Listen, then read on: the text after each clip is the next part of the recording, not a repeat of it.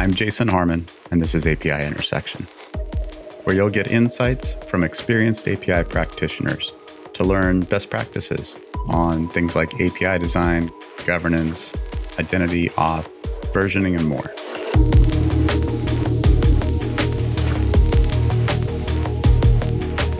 Welcome back to API Intersection. Today, my co host Adam Duvander is with us again, and we also have Matt Biehl coming to us from Switzerland. Matt's had a wide variety of experience across finance, insurance, a whole bunch of different industries, and has this really cool project called API University that we definitely want to learn some more about, but more importantly, kind of understand what you've learned from all that background and kind of what we can help teach the community here. So, Adam, tell us a bit about yourself, and then uh, Matt the same. Yeah, thanks, Jason. I work with EveryDeveloper, and we work with API companies to engage developers. And one of the things that is always hard, I think we all know on this call about connecting to APIs is dealing with authentication and identity. And I know that we're going to talk some about that today, Matt. So I'm excited to have you here. Yeah, my name is Matt. I uh, work on the API topic for a couple of years for different companies. As Jason has already told us, I have this project, API University, where I kind of bring together all the best practices that I've learned over the years and make them accessible to the community. Very cool. Yeah, it's funny because uh, we were talking earlier that back in my Barcelona, more Europe flavored days, we ended up chatting about this thing. So, like, what kind of sparked the idea to pull together? This kind of university style approach to APIs? Yeah, when I was working as a as a consultant and I was consulting lots of companies on APIs, I just realized, hey, there are so many topics on APIs that come up over and over again. And I thought, hey, let's just structure that knowledge, write it up, and make it accessible to the whole community, just to improve, like in, in general, the knowledge about APIs. Yeah, I would say like sometimes it's a selfish interest in like dumping what you know so you don't have to say it over and over again, right? no, I think that aligns perfectly with kind of the what we try to do on the show is like just find folks that have done this a lot and have some track record of success and figure out how can we help everybody get up to speed. So I think Adam already like hit the nail on the head for me is what's the long pole in the tent everywhere? Like what's the the hard problem? I feel like it's always identity when I walk in the door somewhere, I'm like, what's your plan with identity and auth? So I think from any angle of it, uh, kind of what have you learned about that and kind of what works? What is really new about OAuth? Before the OAuth pattern came up, we already had authentication, authorization. What we did was passwords, right? Login and password, or we had certificates. But what's new about this API economy is basically that you don't only have two players involved, but you have three players. You don't only have a client and a server, but now you have the end user in the game as well. So it's always this these three players that you need to authenticate and that you need to know about. And OAuth is the protocol how an end user can basically do the delegation of his access rights to a third party, which then can access in the name of this end user. And something like this had to be in place because all the things that we've tried before using these old style patterns, they just didn't work, right? Because what basically happened is that you handed out the master key and put this, gave this to the third party application. And that was just not a safe thing to do. It's like checking in a hotel and instead of getting a hotel key card that gives you access to one hotel room to your hotel room for exactly the period of time that you stay at that hotel but what it does is it gives you the master key. Basically you can open all the doors and that's not that's not safe and that's why we needed OAuth we needed to have a solution in place. That's a really good metaphor. I'm going to steal that one. You know you said there's a you have to recognize there's not two parties involved there's three I would say there's at least three. I mean, what about scenarios in which, like I'll steal from PayPal Days scenario, one that's easy for everyone to understand, is you might have someone buying something, the merchant who's selling it, obviously PayPal's in the middle as that third party, but then you might have a partner involved in that transaction, right? Maybe it's like spending your credit card points through your credit card company. They're a fourth wheel in that in that scenario. How does that get represented in this kind of OAuth context? I mean, there's always someone who is doing the action. And the person who is actually triggering the transaction is probably the one that is authenticated with OAuth. And the third party, that's um, maybe the application that you're using in order to do that. And the fourth party, that would then be on the receiving end, someone. You know, I know in that case, it comes down sometimes to like, what is kind of the carrier for all this identity context, right? Which these days, more and more often, you see like jots. And like, you know, that stuff tends to kind of get stuffed in there. That way you're hanging on to this additional context that gets passed around between service calls and stuff. But I was just curious, you know, if you had seen something like that or something different. I feel like everyone gets lost when it's like, wait, there's more than three. What do I do? yeah. And I think these JOT tokens, of course, have some limitations, right? Because on these JOT tokens, they seem at first glance, when you look at them, like the better OAuth tokens because you can put stuff in them. And of course, you can combine it with some reference token that you usually use in OAuth, and you can use the JOT token instead to, to put that actually as the access token into your solution. But then when you just use a JOT token, you may have a problem with the logout, right? Because the JWT token is just valid for a certain period and you can't revoke it after that time. Yeah, and, and I guess JWT for the listeners, JWT, JSON Web Token, I think in this kind of identity space these days has become the pretty universal package for containing all this context on API calls. And I don't know, maybe we'll go down the rabbit hole a, a step deeper. Sometimes all that stuff gets packed within maybe microservice kind of internal calls. Have you seen sort of external JWTs and this kind of identity stuff becoming more prevalent? Sure. I mean, the most prevalent uh, use of JWT tokens is OpenID Connect. I think there you see it left and right. And then in the OAuth context, usually what I see is that people on the outside use a reference token. So just yeah, for the north north southbound interaction, they use a reference token, and then they mediate it or mediate it when they come inside the organization, and then maybe transform that into a JWT token with much richer context and pass that around in their microservice architecture.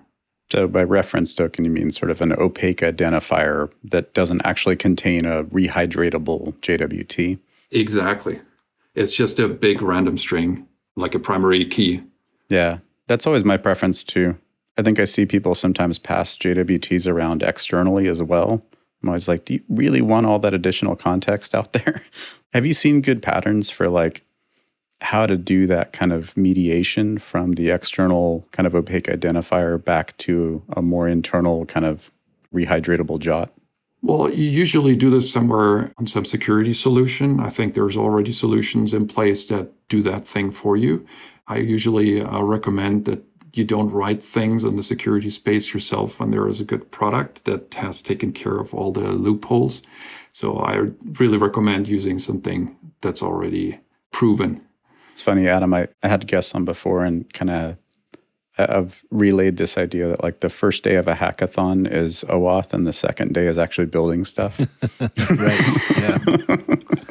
Being able to get past that point where you can make that that first call and actually start to get something interesting is definitely a hurdle and especially when you know you mentioned using specific tools that already exist even the standards also i mean it, at zapier we would see people be creative with authentication and even be uh, there's a post OAuth but, which is we're OAuth, but we've done this other thing that is makes it not OAuth, but we've somehow decided we need this sort of creative approach to it.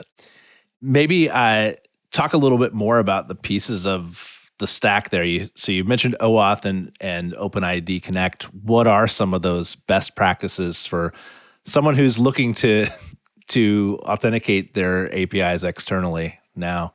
The first big best practice is actually using OAuth and not using something that you made up yourself. And also try not to change something or optimize OAuth in some way, leave some part away or put something on top of it because um, it's quite well balanced how they have designed it and there's a lot of thought that went into it and when you start tinkering with it you lose some of the some of the good stuff as well there's a lot of additional standards that come on top of OAuth. The OAuth is a framework. And you have right now a lot of standards from the OpenID Connect community, which layer on top of it. For example, for, for financial service, you have the FAPI, the financial grade APIs, which give you a, an extra layer of security by adding some crypto to it.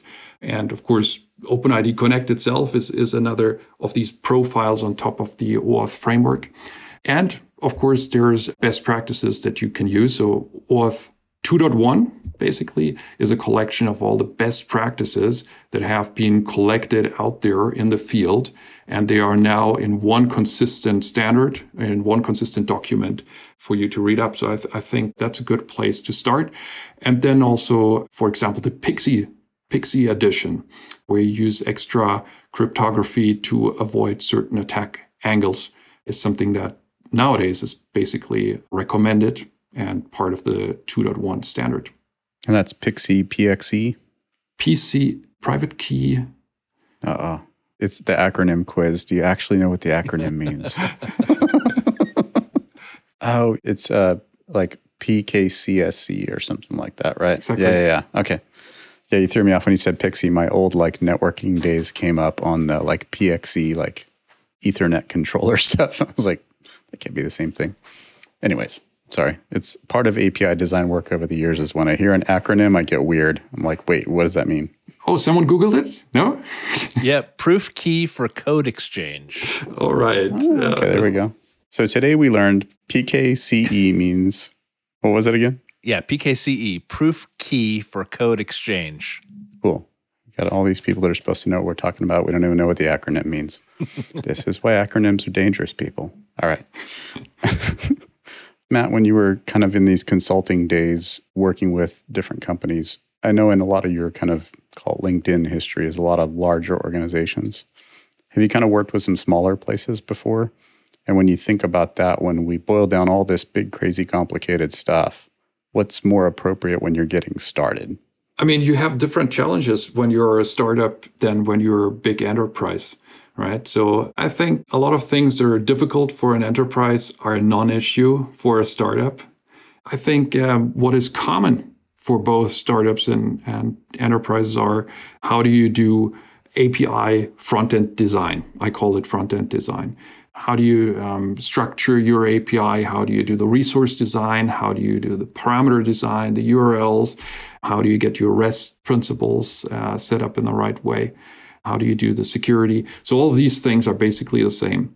But then you have some backend design decisions, which are usually a lot, lot simpler for startups, right? Because you write your your backend, so basically they fit to the API. But in a enterprise, you have this zoo of, you know, lots of different backend systems, technologies. Uh, they work in a completely different way. And then the non-functionals, right? The non-functionals are usually then where you have to make real trade-off decisions in enterprise solutions. What do you mean by non-functionals?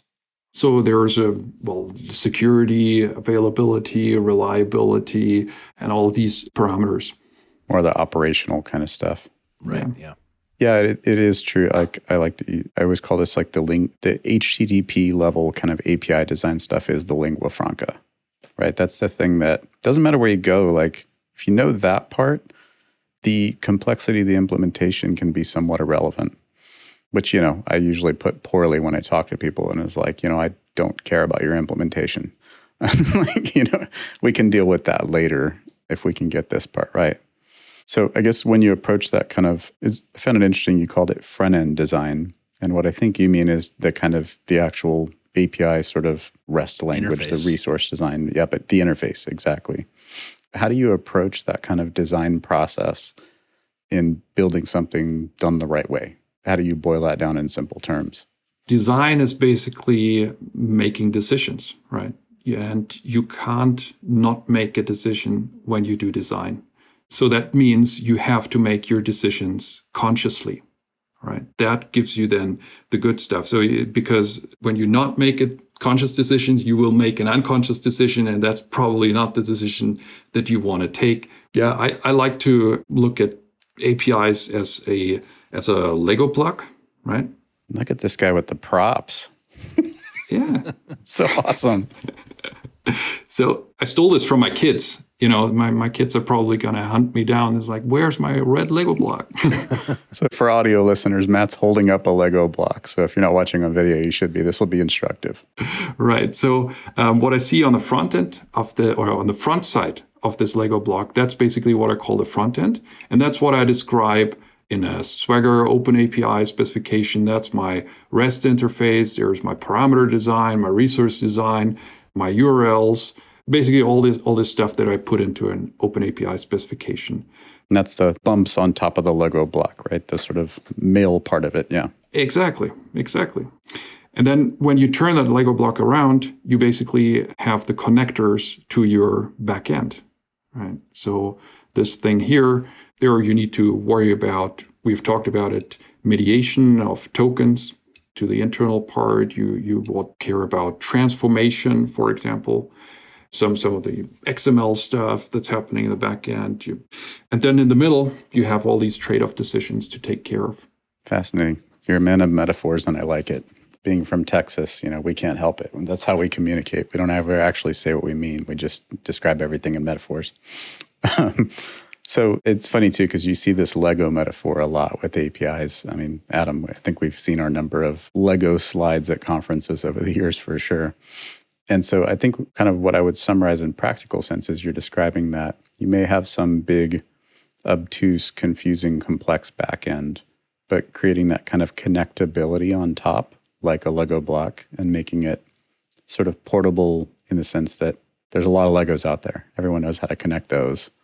Implies that it's also easy and that you're creating this ease of use and portability. So, how do you look at approaching that question of making it easy to use? Yeah, I think that's the holy grail, making things simple for developers.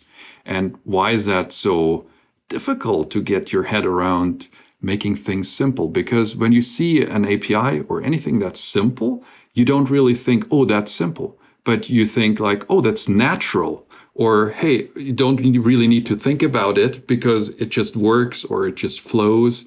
So it's very difficult to recognize things that are simple. We usually recognize the opposite. We usually recognize when things are too complex, right? That's when you when you see it. It's basically you want to design something for the absence of complexity. There are some best practices that help you to to get into the right direction. For example, there, there are certain patterns that you can use over and over again.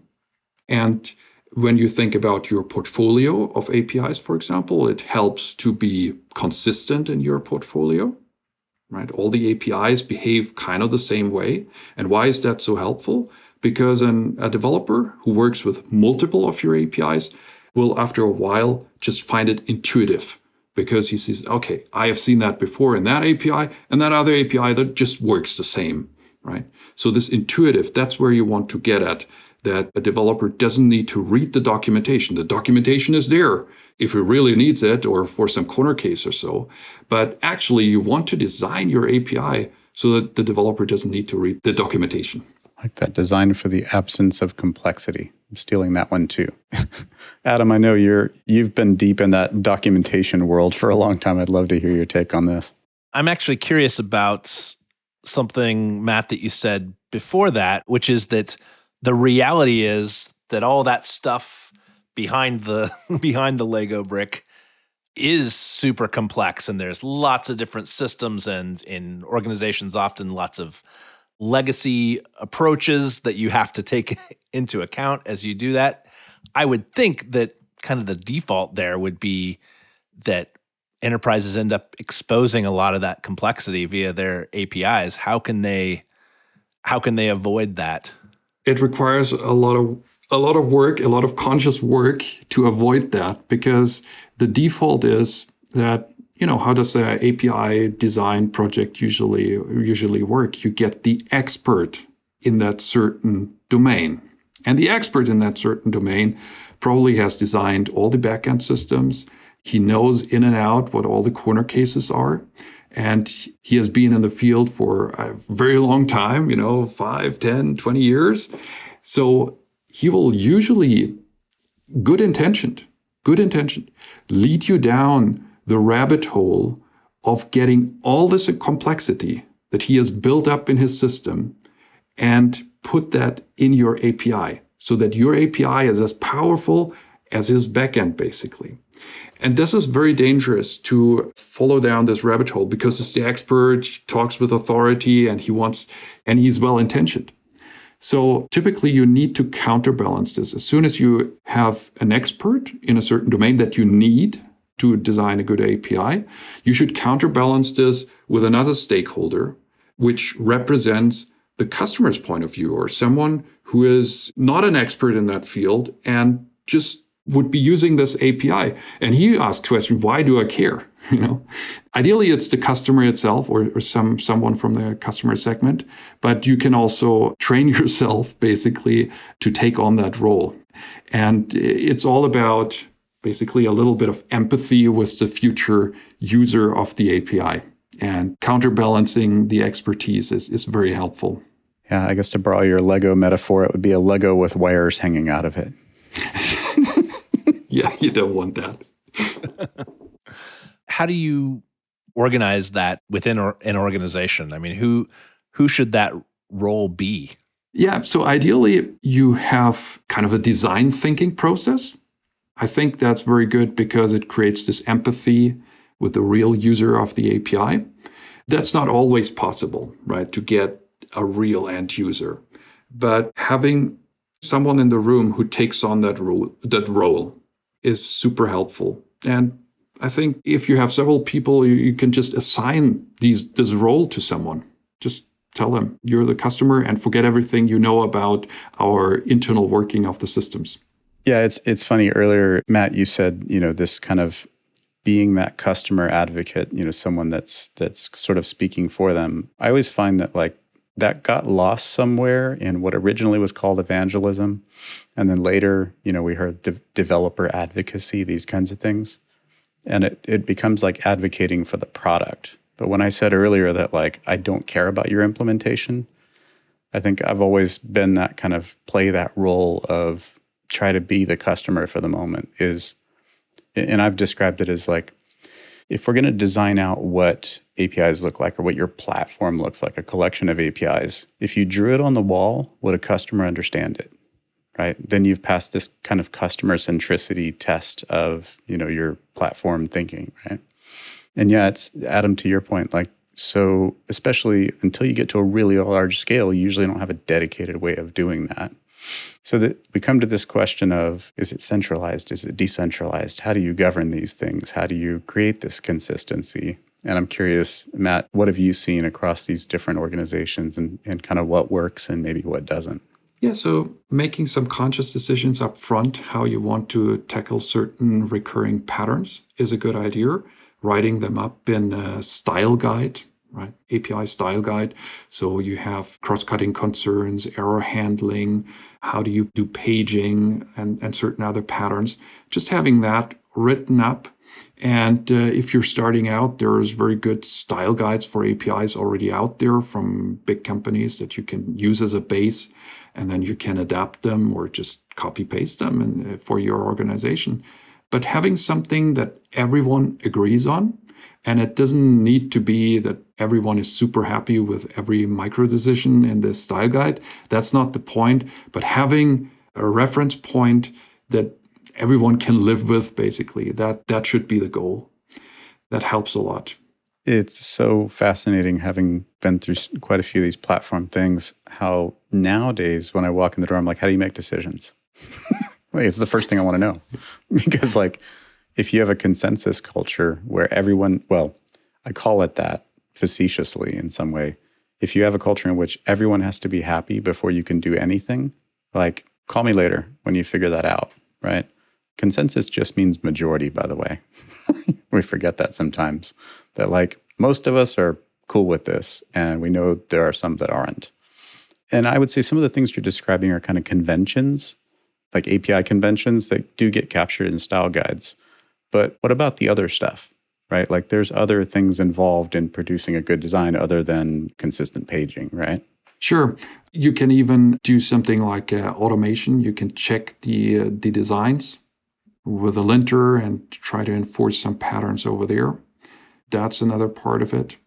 And then I think what's even more important is doing the evangelization, evangelization part inside the organization. The bigger the organization, the more difficult it is to do that. When API programs get ramped up, it's usually one API designer, right? And this API designer gets everything on his desk and he can ensure consistency just himself, right? Just by enforcing that. And then as the API program grows, and sometimes it grows quickly, it gets overwhelmed. And that's then when you start formalizing things, when you write design guidelines, or even when you start teaching a team. Maybe some organization built up this center of excellence or center of competency. But even that has its limits in big organizations. So then you need to, because the center of competency is really good at API design, but they are maybe not so good at the domain design then. So they're maybe not the life insurance expert or not the payment expert or, you know, so then you need to have a bigger network within your organization of people who understand the domain on one side, but also understand a lot about API design that go out and uh, speak the language of these different lines of business, but also understand API design.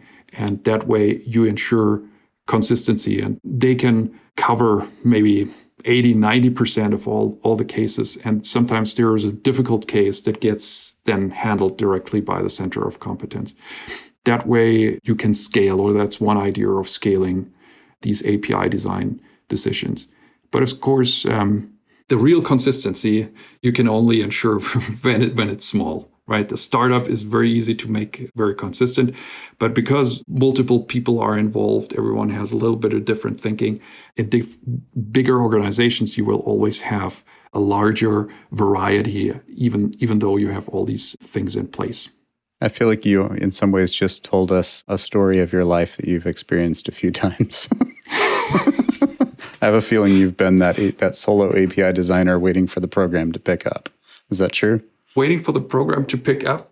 Well, you said you know some some poor soul gets the stack on their desk. You know. yeah, stack on the desk, pressure to to deliver, and then uh, finding people who can who can help. So, who are those people that you look for? I'll tell you my tagline for this one on my approach to this, but I'm curious. Do you go to the org chart? Do you go ask company leaders who you should talk to? Like, how do you build that network to sort of federate or decentralize this? I think there's not the way of doing it, a variety of ways. So we have trainings that we usually do. And then there's a self-selecting process sometimes. So people come up and ask questions and, you know, are super interested. And those are good candidates, right? That you're gonna have as a coach self-selecting i think is always always very good but sometimes um, it just gets assigned and it sticks and it just works for the people i always call it my band of rebels like i got to find the people who get it like the platform thinkers. And what's your secret sauce for that? How do you do it? I ignore the org chart completely because it could be product it could be engineering could actually be business folks who've seen what a good healthy ecosystem looks like. But just to your point, that self selection part, to me, that's how to get started. And if you rely on the organizational stuff, especially in larger places with really structured program management, like you never go anywhere. It'll take forever. So all of this stuff has to get, I think to some extent, this is the story of like, how do you spread this throughout an organization? How do you build this groundswell? And I think we know that like if you don't have the company leadership support, it's going to be constrained. Let's assume all that's come together how do you figure out out of the ocean of APIs that you've boiled uh, and provided some consistency, what goes outside, right? What gets externalized, and what role does the designer play versus kind of you know the rest of the organization? Hmm, very good question. I think it's also different from organization to organization. So, first of all, the organization has to make the decision that they want to give this stuff out. Some organizations don't go this step and it's fine. They get some benefit of using APIs just internally or in their own channels, and that's fine. But I think to really benefit from APIs, going that next step, is certainly beneficial for some organizations that also have the backing, right, for in the strategy, in the company strategy. So there needs to be an alignment in the company strategy between the API program and the decision to build a platform to become an ecosystem player or to become an ecosystem orchestrator, there needs to be alignment. And sometimes it requires pushing from the API initiative, basically, to, to get that done. And there are several approaches to finding out what really works. I think there is an intuition that some of the APIs are just purely internal and technical, but then there are some APIs that have something to do with the core of the business. Those are good candidates, right? The pure technical ones, ah, what, what shall the other people do with that? So this is a first selection process, basically. And then you can either go hunting or you can go fishing. So go hunting is, well, I look for partners and I see what these partners need and I give them these APIs. And I assume there's other partners who also need these APIs, so I can put them on my portal and promote them and market them. The fishing approach is very interesting because with fishing, you start with your intuition, you say, oh, that could work. And you give those APIs out. And maybe those APIs are not built yet. Maybe those APIs are just mocks.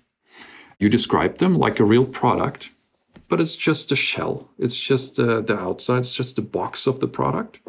And you go fishing with it. This is what you put in your portal.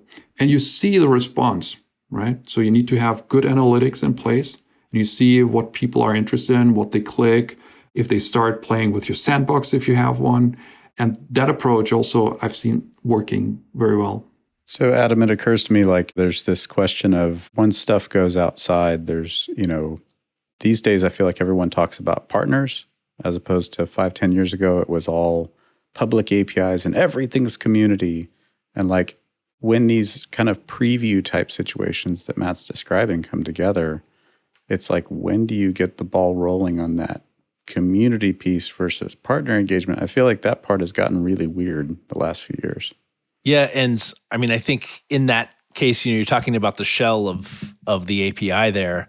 But even with that shell, it's communicating what's possible with the API. And that's the thing that anyone who's coming and is going to kind of kick the tires on that portal, they're going to want to be able to tell not just the like, here's what it does, here's a button to contact us, but they're going to want to say, no, does, you know, you're promising that it does this thing, but I want to confirm by digging into what are the endpoints and what data really comes back from those responses. And you can do all that with the with the shell without having having fully built that API but I think that's probably the biggest mistake I've seen in that kind of pre-release situation is not giving all those details just sort of only telling that high level and not getting down to the nitty gritty which is really where where a dev is going to discover whether they can do what they want to or not. In the sense of this all being a design exercise, and granted, it tends to be a bit of a product management one too. I call this like the tactile feedback part, right? You can ask someone to read a document about something, but especially with developers, we know that we're all practically illiterate, like because we don't bother to read. Just give me the damn thing and let me play with it, right? So I, I love the mock concept for sure. Matt, have you seen kind of this this mock approach I think even, you know, internal, external, whatever, is that taking hold in some ways, or is this still something that isn't quite there at a lot of places? Well, if it's successful, it goes away by itself, right? Because the mocks are going to be turned into real APIs. That should be the goal. But of course, it's not 100%. There's a certain percentage of APIs which are turned into real APIs. They're shaped maybe also by the community and by the feedback that you have gathered early on. And if not one thing, you have probably gotten this the customer who's interested that you can try to get into your meeting with the subject matter expert and really have this anti pole and have the outside in view. I think that's an opportunity to really build something that's customer centric. Even if it's not the original API that you have put out there in the first version to go fishing, at least you have gotten the customer that would be interested in that kind of stuff and can help you build the real product. Yeah, I've increasingly become a big fan of the notion of like design sprints, where like, you know, you're going to go take on building some big new thing. And especially these days, it tends to have an API component, is have that moment where you sit with real customers and the developers that are going to build these things and have a discussion and do some discovery rather than the product manager doing all the interview and synthesizing and then, you know, handing the requirements over. Yeah, there's things lost in translation. Well, and you know, I, I, feel like the job to be done stuff applies so well as a product methodology in that setting. And you know, it's like good old healthy dose of basic product management stuff in APIs works. But have you seen like the product managers really kind of grok APIs and engage in a way that that is suiting developers well? Is that getting better? Is that static? Is it getting worse? I actually I haven't really seen um, a development maybe I have not a big enough sample size that I can really say there is a development. I, I have single points where I can say, well, that works and that works. And that, but yeah. Was that to say that you haven't seen product managers actually engage in the API design process? By the way, that's an okay answer. That's sometimes true. I have seen, um, but I couldn't say this is a general rule that if you give them a one training, that then they immediately get it, right? So but I think it's also the argument for like engage the the engineers that are going to build these APIs in the discussion with those customers rather than using product managers as a translation. Let them focus on the functionality and the story, understand the job being done rather than trying to learn how to design an API because you don't necessarily need that. And my hunch says that there are a lot of organizations that might not have product management at all or might not think initially that it's even important for something so technical, right? The technical bits of the API. And so then a lot of times I bet it's another role. And I think that goes, Jason, to your earlier point of throw out the org chart because it's really about the things that you're doing here to make great APIs and not so much whether you're an engineer or business development or whatever your role is. I know in my past of having gone through the experience that you were describing, Matt, of being that lone API designer trying to spin all the plates and then watching a program grow up around it and trying to adapt. What did your reporting look like through that experience? Like, who did you report to? Because I've asked this question before and I've seen a million different answers. And I know mine was all gray dotted lines and very confusing. But like, have you been in engineering? Have you been in product? Have you, you know, been in other parts of the company and doing this kind of thing? Yeah, I think the interesting thing is as a consultant, you come in in lots of different roles, but you end up doing the same thing, right? You have different labels, but you kind of, you just do the right thing. And I have kind of lost the respect for the roles a little bit because, well, it's just doing the right thing at the, at the right time.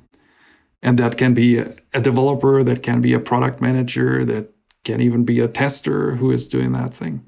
I feel like it's such a reason why so often we see this inverse Conway maneuver, right? The idea of deliberately designing the system through your sort of, you know, microservice, API, whatever interface to be the organization that you want, that customers want it to be, and then let the organization adapt to it. That part of that kind of band of rebels approach to it is like, you just have to ignore the org chart for a little while and do the right thing for the customer. Have you faced being that consultant coming into organizations? And I mean, you've definitely worked in some bigger, more entrenched industries where there's a resistance from kind of the leaders within the company to the change that some of this design exercise represents. Yeah, sure. Uh, resistance is everywhere, not only in the in the management, but it's also even in dev, where people just used to work in a certain way and they just like to keep it that way. Certainly, you find that everywhere. And I think I've just uh, learned to live with it. And sometimes you can manage your way around it and just keep them separate, keep them where they are, and do your API thing besides them. And sometimes there's like an, an more open confrontation, maybe that's happening. But definitely having support from the top, I mean, that is I, I would say that is a requirement, having some support from the top. If, if you're doing this as a complete rebel without any mandate from the top depends on the organization of course but if you would do this in a major organization i would i think you would be just shut down. So getting a mandate even if it's a small mandate to start with i think is a wise thing to do.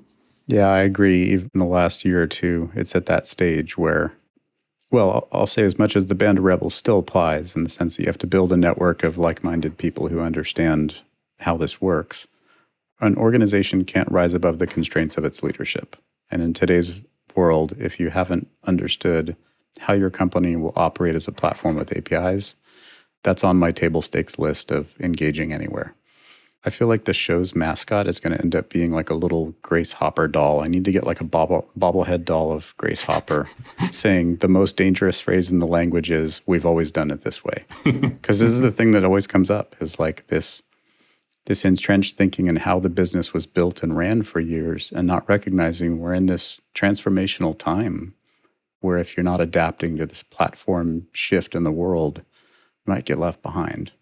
Matt, I feel like as usual with these things, there's so much to cover when we look at the big picture of kind of building APIs within an organization, getting it outside. Like there's so much to go through. We could go on forever. which is is so much fun. I mean, it's the fun of doing this thing. But any closing thoughts for us to kind of, and I'm always kind of have a heart for people who are listening who are like, this is overwhelming. There's a mountain of things you just mentioned. How do I get started? How do I get the ball rolling? Well, I think what's really a good way of getting the ball rolling is thinking about developers, the developers that are using your products later on, putting yourself in their shoes and making life simple for them. And I think then you can't go wrong. Well put. Well put. I just want to throw in another plug, Matt, for API University, where you've put together some of the some of the thoughts and some of maybe the scars you've uh, you've received over the years. We'll put it in the notes too, but api-university.com. Yeah, sure. Thank you. I definitely have admiration that you went through the effort to do it. It's one of those things I always said I was do I would do and never did. well, you're doing it with the show. Yeah, exactly. Here we are now. Well, Adam, thanks again for co hosting. Of course. Thanks for having me. And Matt, thanks for staying up late in Switzerland with us and making time for us. Really appreciate it. That was fun. Thank you very much. Absolutely. And uh, thanks again, folks, for uh, listening to API Intersection. See you in the next one. Thanks for listening. If you have a question you want to ask, look in the description of whichever platform you're viewing or listening on, and there should be a link there so you can go submit a question, and we'll do our best to find out the right answer for you.